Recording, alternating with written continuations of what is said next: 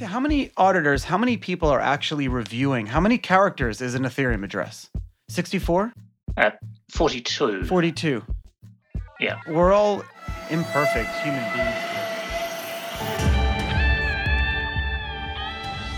All right, good morning, good afternoon, good evening. What is up, everyone? I am your host, Charlie Shrem, and you're watching and listening another epic episode of The Charlie Shrem Show powered by Untold Stories where together you and I and our awesome guests we get to dive deep with some of Bitcoin, cryptos, decentralized, everything web3, not just that, anyone in the real world too, as we call it, away from keyboard, you know, as we used to say back in the in the uh, early 2000s and, and and things like that. But to truly understand where this movement came to be, where we are right now in it, like kind of I think feel like that's the question everyone's asking lately.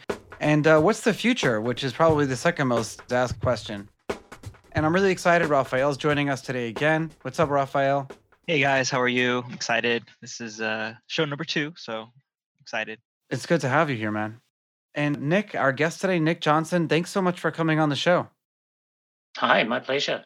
I, love, I was just saying before we started, I love doing afternoon shows. It's the afternoon here because I get to talk about kind of the the things that I've been up to over the course of the day and you're also very involved in the industry. You're uh, the founder and lead developer of, of ENS, the Ethereum naming service. And I think it's expanded now beyond just Ethereum too.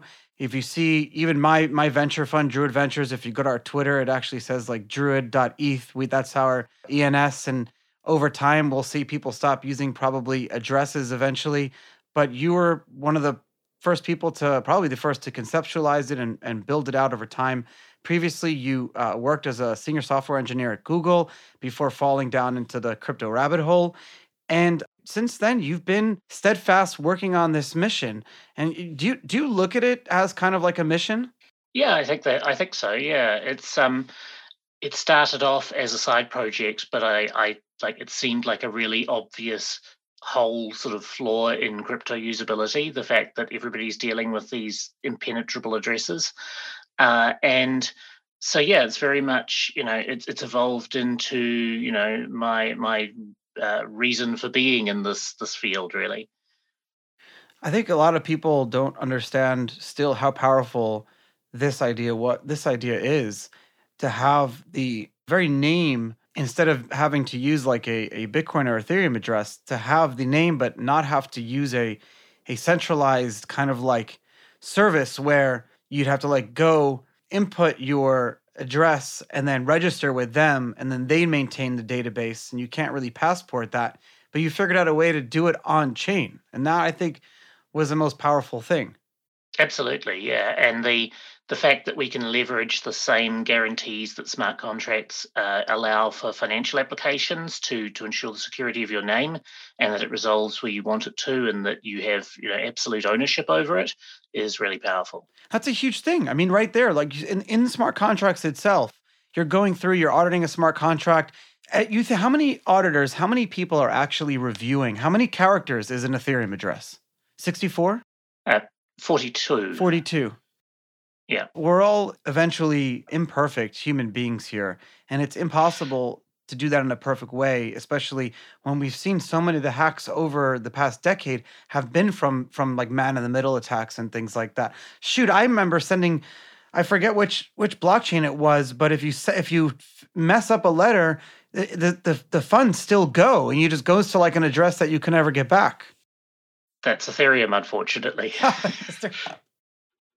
the, it, there's um, much wider use of checksummed addresses for using capitalization now, but it's still not universal. And unfortunately, like launch day, Ethereum was designed without any checksum built in. So, yep, we've all done that.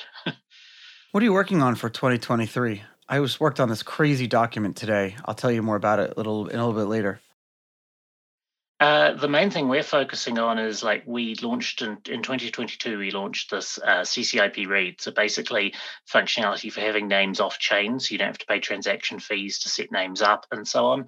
And it's really powerful because it makes it possible for wallets and, and exchanges and so on to, to give subdomains to all of their users for, you know, affordably. Um, and we're really working on pushing that out more. Uh, I've just been working on integrating that with DNS so that you can bring your DNS name into a DNS without paying any gas fees at all. Um, so all that sort of like scaling things up, making it more affordable, uh, you know, eliminating the transactions wherever possible is our uh, one of our big focuses. Do you remember Namecoin? Yeah, it was a definitely an early inspiration.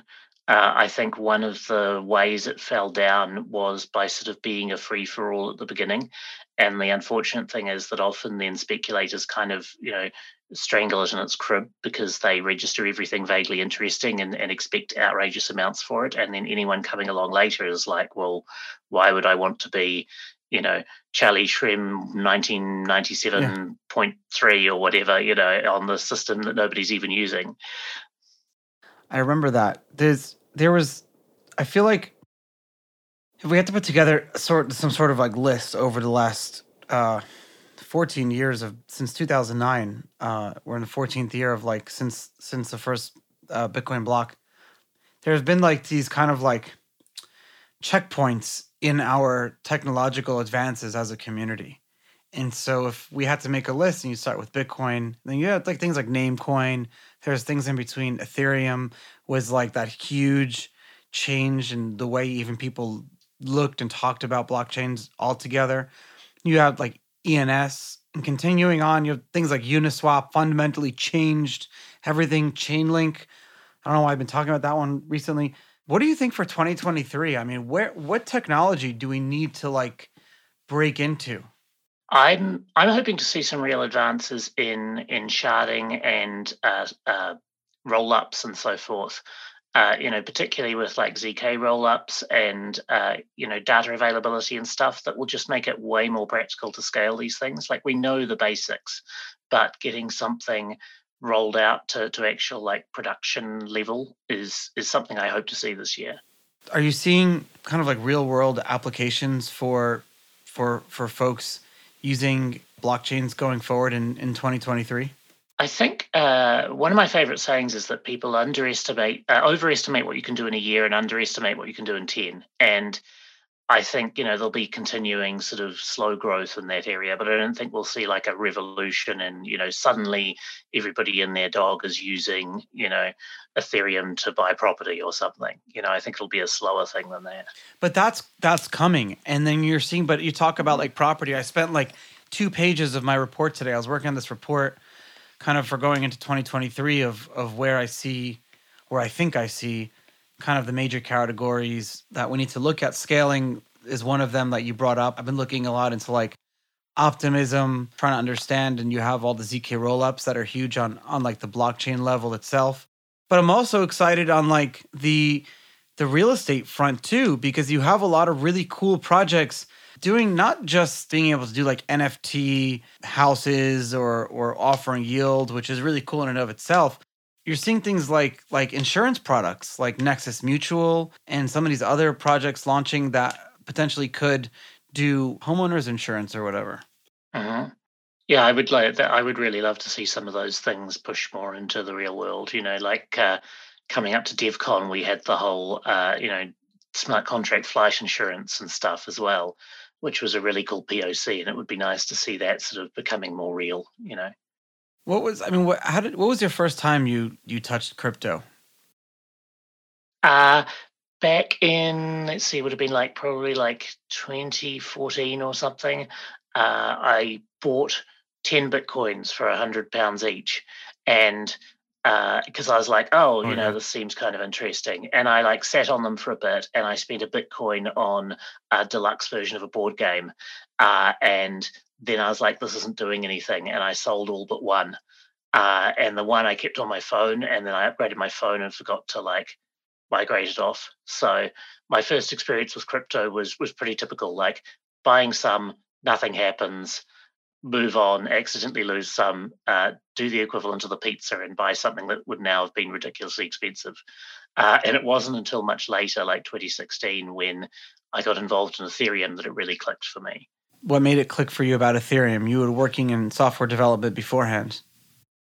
I was, yeah, and I've always been interested in sort of low level infrastructure stuff, and I've also been really interested in computing as like a theoretical concept.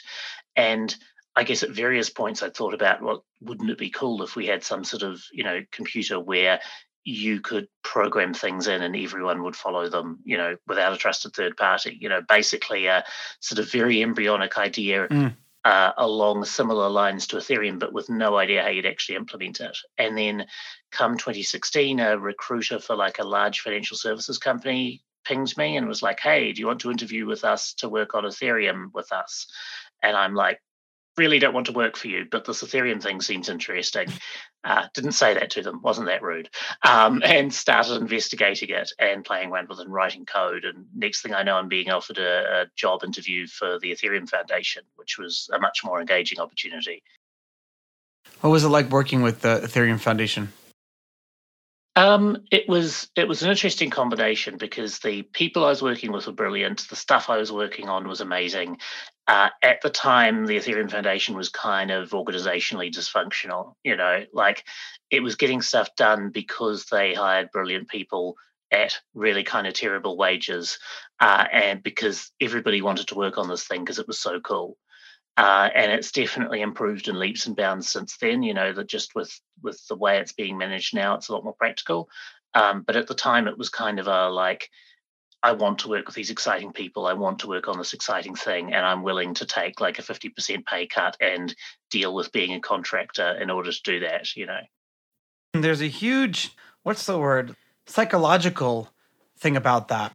Not mm-hmm. not everyone. So you have like I feel like this is not my opinion. I've heard this before. You have two types of people in this world. You have those who, you know, need to do paycheck to paycheck or whatever, or work under the security of like a large organization, and then those who can who can then go and constantly take those risks and not need under the security. And then you have those kind of in between who wish they had the security but are forced into entrepreneurship or whatever. um, mm-hmm. But not everyone can kind of do both. So here you had like working for Google is almost like the ultimate goal for for most people, probably including myself, until I got into into crypto. Hell, still, if I got hired by Google as a some sort of contractor, I would probably do it. But but now you're you're working for like this messy place called the Ethereum Foundation, and shit, there have been books written about what the Ethereum Foundation was like in its early days. I mean, did you just feel like a fish out of water completely? It was definitely a big transition. Like it was the first time I had gone from like employment to contracting and taking a pay cut at the same time, having to arrange like my own working environment, you know, working remotely uh, 100% for the first time. And as you say, you know, this this kind of much less strictly organized and so on on organization. Uh, you know, it was it was definitely a big transition. I think some of my skills, you know, helped me with that because I already was used to working more or less independently on stuff, you know, and I contributed to open source and stuff like that.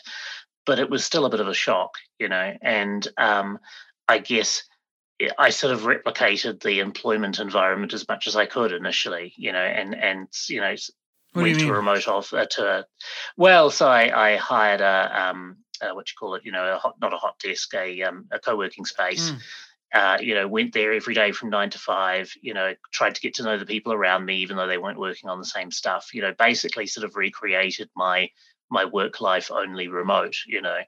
Um, and I guess as time's gone on, I've become more comfortable with sort of mixing that up a bit with with what works. You know, I have a a small child now, so my and and I'm in New Zealand, so time zones are a bit weird. So my days tend to be a lot less, uh, you know, nine to five than they used to be uh, sort of taking advantage of that. But initially, I think the instinct was to keep things as much the same as possible, you know, and just the work changed.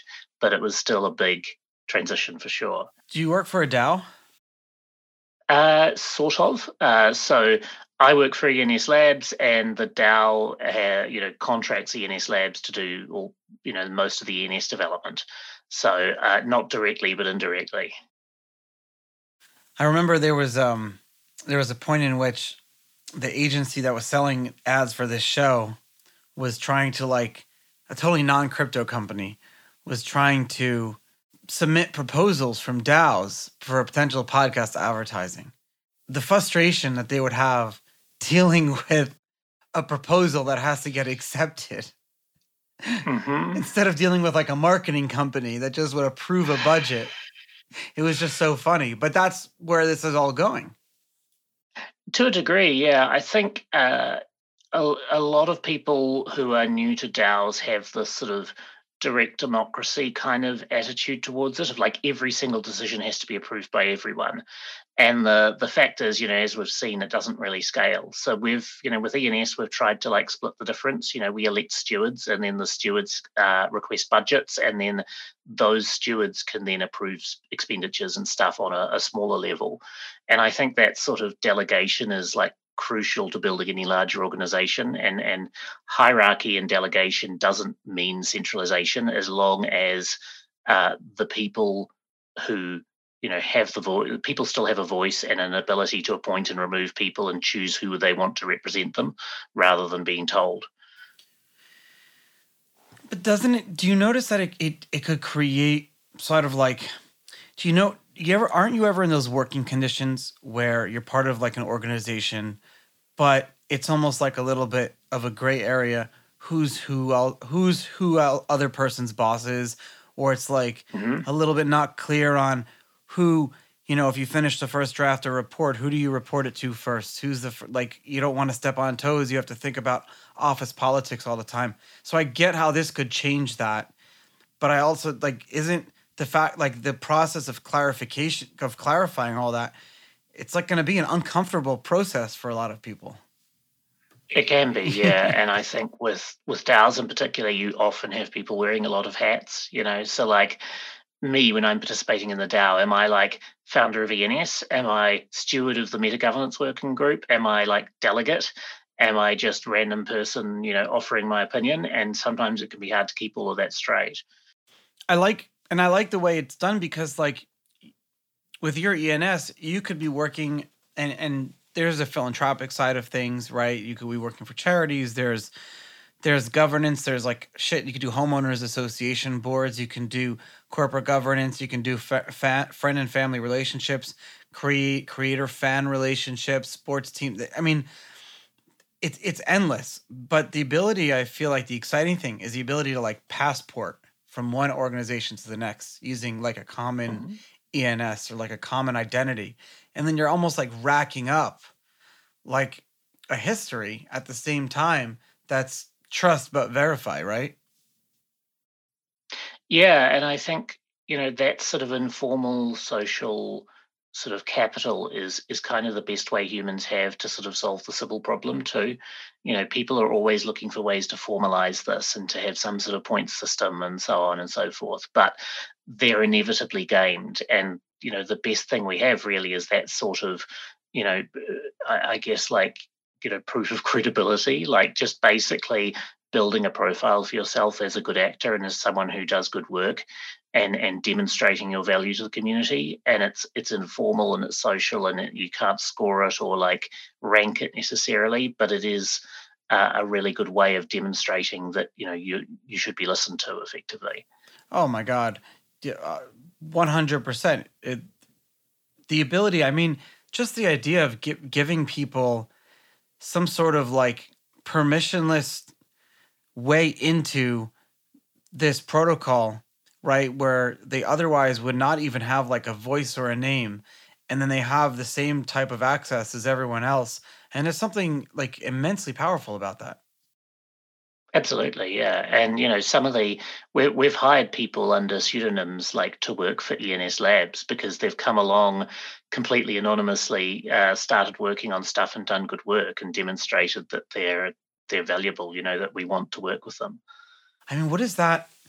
There's so many. There's like game theory involved in that because on one hand you you can be really excited about it like we are, and you can say like that's really exciting that you can have like proof of work and identity of like real work of an identity that can be passported.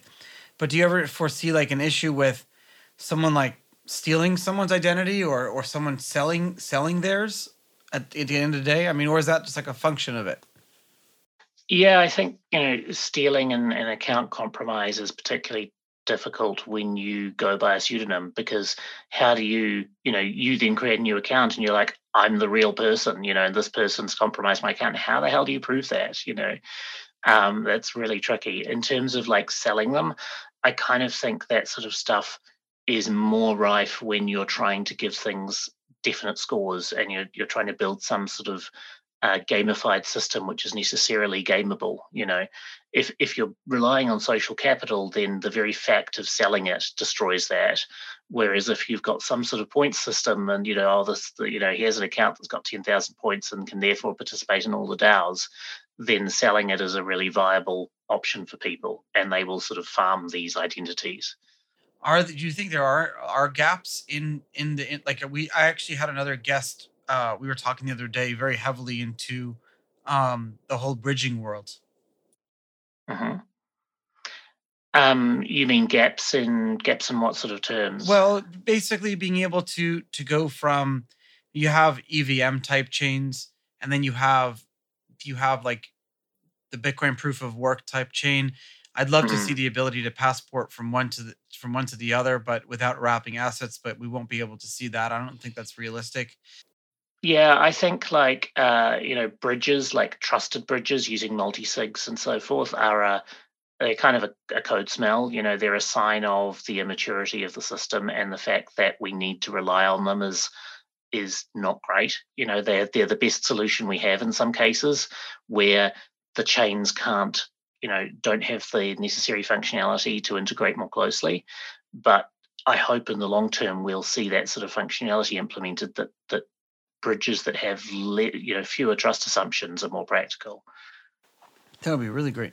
It's really interesting because now that I think about it, uh, .com domains never like took off as a person's identity. Did anyone ever like thought think about that? I mean, you have personal websites, but they never really took off at the same time. But here, you're having uh, uh, almost like the ability to own your identity, and that's a, that's the difference between Web one, Web two, and Web three.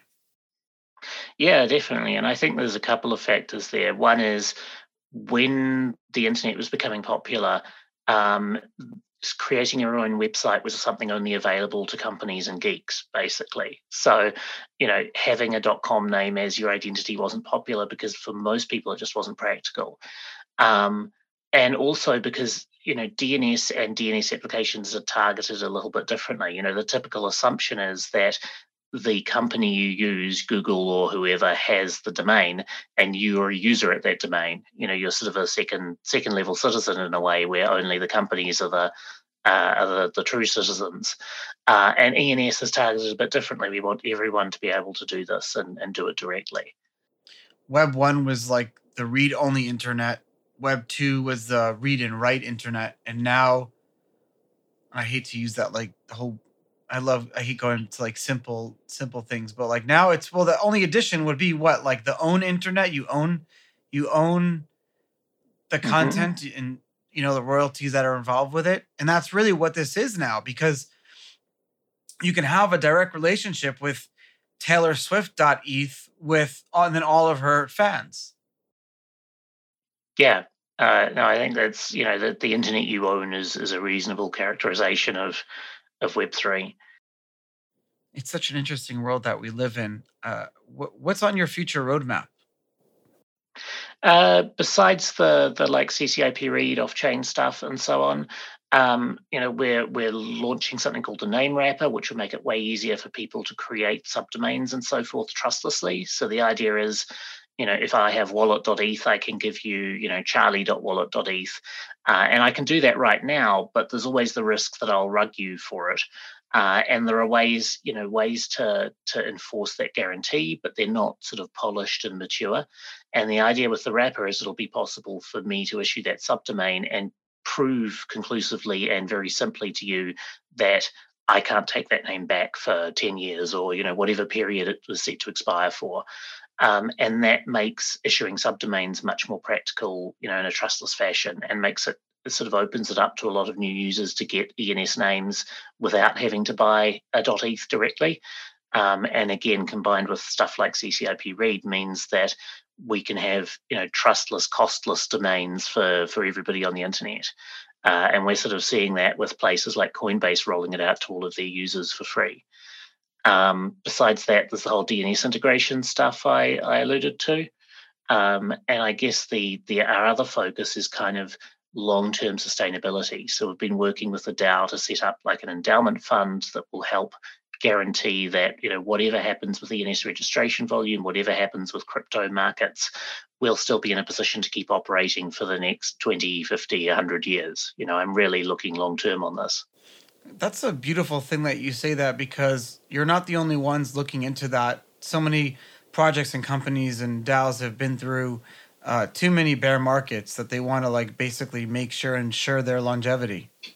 mm-hmm. Yeah, exactly. And I feel like too many people focus on just surviving the current or the next bear market when the sort of protocols we're building, things like Ethereum and ENS, we ought to be thinking much longer term about that. You know, we don't know what's going to happen 10, 20 or more years down the track. And I want ENS to be in a position where it's not vulnerable to to whatever may happen. And also like the ENS DAO's goal isn't to make a profit, but it does need to pay for its expenses. And the more we can separate that from like how prices are set and so on, the more freedom we have to build a system that works best for everyone. You know, we don't want to be in a situation where we're like, oh, you know, ENS would work much better if we changed to this other registration model, but that would hurt our revenue, so we can't do it. You know, I want to be in a position where we're like, well, we've we've got this huge endowment, we're secure no matter what. We'll do what's best for the the ecosystem. Yes, yes, you're you're looking into the long term and like building out good solutions without without being because pol- politics can get involved, especially when it comes to DAO decision making. Short term mm-hmm. emotions can be involved in stuff like that. Yeah, and that's kind of my biggest has always been my biggest concern about transitioning to a DAO is sort of governance capture and the risk that you know people have vested interests to to vote and behave in ways that aren't in the line with the best interests of the whole community. Sometimes the biggest problem is turnout too, right? A lot of pe- not enough people show up for the voting. Yeah, it's that's definitely an ongoing uh, issue as well. And you know, as we kind of expected in the year since we launched, we've seen this you know slow attrition of you know the average number of delegated votes as people you know tokens move around and people don't delegate the, from the new account and so on. And finding ways to increase that is definitely a challenge because you want to do it in a way that encourages actual organic activity. Like, there's no point in rewarding people for delegating to uh, a wallet if they then just delegate to an inactive one or they delegate to one that votes no on everything because somebody wrote a bot to do that or something you know? And so making sure the incentives line up with the behavior we actually want not just like an approximation of that is really tough. Right now everything that that we're doing and, and you're talking about it's it's very niche. We're very early. It's not even the first inning yet, if you will. Uh, but do you think that all the products and services that we're eventually building now will be kind of the backbone of the future kind of normal way that we're going to be doing things without most people ever ever knowing or caring? Almost like how we don't go to conferences about the internet anymore. Most of us don't anyway yeah. It's um I, I think that's definitely going to be the way of things. I think it's going to be a bit like, you know, pre dot com bubble. Some of the stuff we look at today is like an incumbent or essential or whatever will just go the way of the dodo. And other things will become ubiquitous and, and as you say, kind of invisible. That's really interesting. I appreciate you taking the time and, and coming on the show today, Nick. Thank you so much. It was my pleasure.